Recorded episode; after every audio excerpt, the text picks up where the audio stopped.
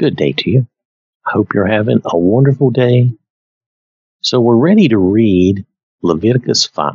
Last time we read Leviticus 4, and that was about the law of sin offerings. Now, in Leviticus chapter 5, this is going to be about the law of guilt offerings. I am reading from the Amplified Bible. If anyone sins after he hears a public adjuration, solemn command to testify, when he is a witness, whether he has seen or otherwise known something, if he fails to report it, then he will bear his guilt and be held responsible. Or if someone touches any ceremonially unclean thing, whether the carcass of an unclean wild animal, or the carcass of an unclean domestic animal, or the carcass of unclean creeping things, even if he is unaware of it, he has become unclean and he will be guilty. Or if he touches human uncleanness, whatever kind it may be, and he becomes unclean, but he is unaware of it, when he recognizes it, he will be guilty. Or if anyone swears an oath thoughtlessly or impulsively, aloud that he will do either evil or good in whatever manner a person may speak, thoughtlessly or impulsively with an oath, but he is unaware of it, when he recognizes it, he will be guilty in one of these. So it shall be when a person is guilty in one of these, that he shall confess the sin he has committed he shall bring his guilt offering to the Lord for the sin which he has committed, a female from the flock, a lamb or a goat as a sin offering. So the priest shall make atonement on his behalf for his sin. But if he cannot afford a lamb, then he shall bring two turtle doves, or two pigeons as his guilt offering for his sin to the Lord, one as a sin offering and the other as a burnt offering he shall bring them to the priest, who shall offer the first one for the sin offering, and shall nip its head at the front of its neck, but shall not sever it completely. He shall also sprinkle some of the blood of the sin offering on the side of the altar, and the rest of the blood shall be drained out at the base of the altar. It is a sin offering. The second bird he shall prepare as a burnt offering according to the ordinance. So the priest shall make atonement on his behalf for the sin which he has committed, and it will be forgiven him. But if he cannot afford to bring two turtle doves or two pigeons, then he shall bring as his offering for his sin the tenth part of an ephah of fine flour as a sin offering. He shall not put olive oil or incense on it, for it is a sin offering. Now, just to clarify, an ephah is about one bushel, so it's about a bushel of flour. He shall bring it to the priest, who shall take a handful of it as a memorial portion and offer it up in smoke on the altar. With the offerings by fire to the Lord, it is a sin offering. In this way, the priest shall make atonement for him for the sin which he has committed in one of these things, and it will be forgiven him. Then the rest shall be for the priest, like the grain offering.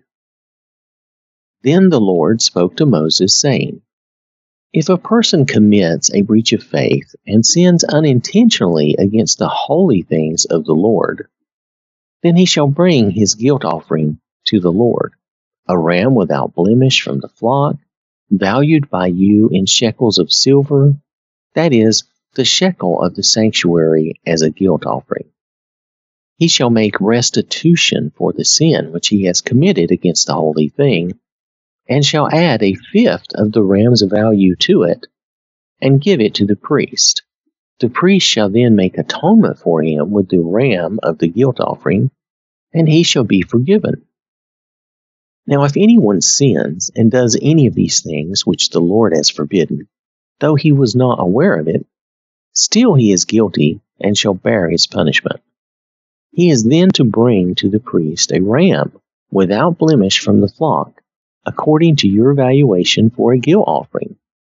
In this way, the priest shall make atonement for him regarding the error which he committed unintentionally and did not know it, and he shall be forgiven. It is a guilt offering. He was certainly guilty before the Lord.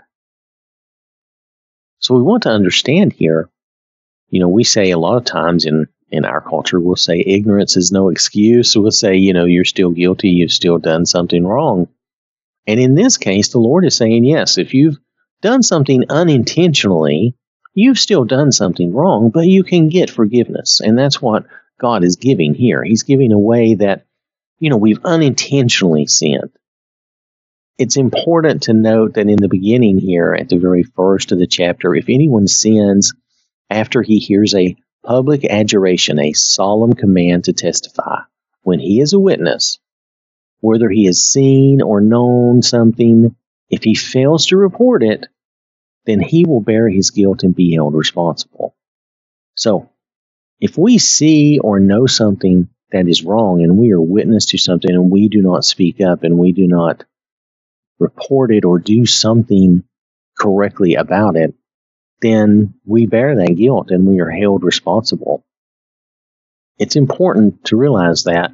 Now, these other things you'll notice are you bear the guilt, but it's after you recognize it. Because he says, and he becomes unclean, but he is unaware of it. When he recognizes it, he will be guilty. So, a lot of times we do things in our lives and we're going along in our lives, and maybe we are doing some things incorrectly, but the key is we don't know it. So we don't recognize that we're doing something wrong. But then later in life, you know, could be a year down the road, two years down the road, we learn the more correct way, we learn the better way, and we go, Oh, Lord, forgive me. I, I didn't understand that. I understand now. Well, at that point, now this is, I'm bringing this forward to the New Testament, but at that point, we recognize that, oh, we've been wrong. We've made mistakes. We just didn't know it. It was unintentional.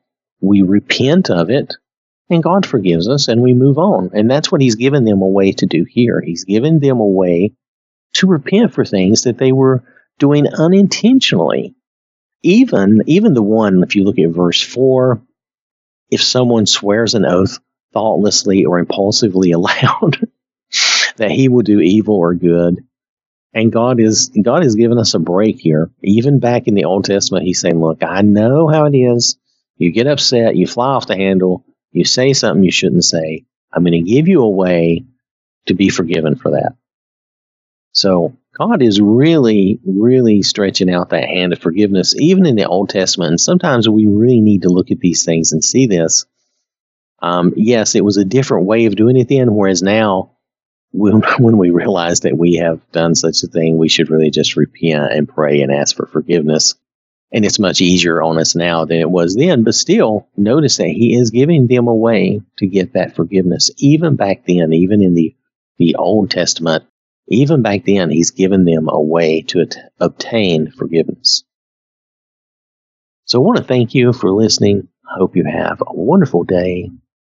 May the Lord bless you and keep you safe. And remember, God loves you.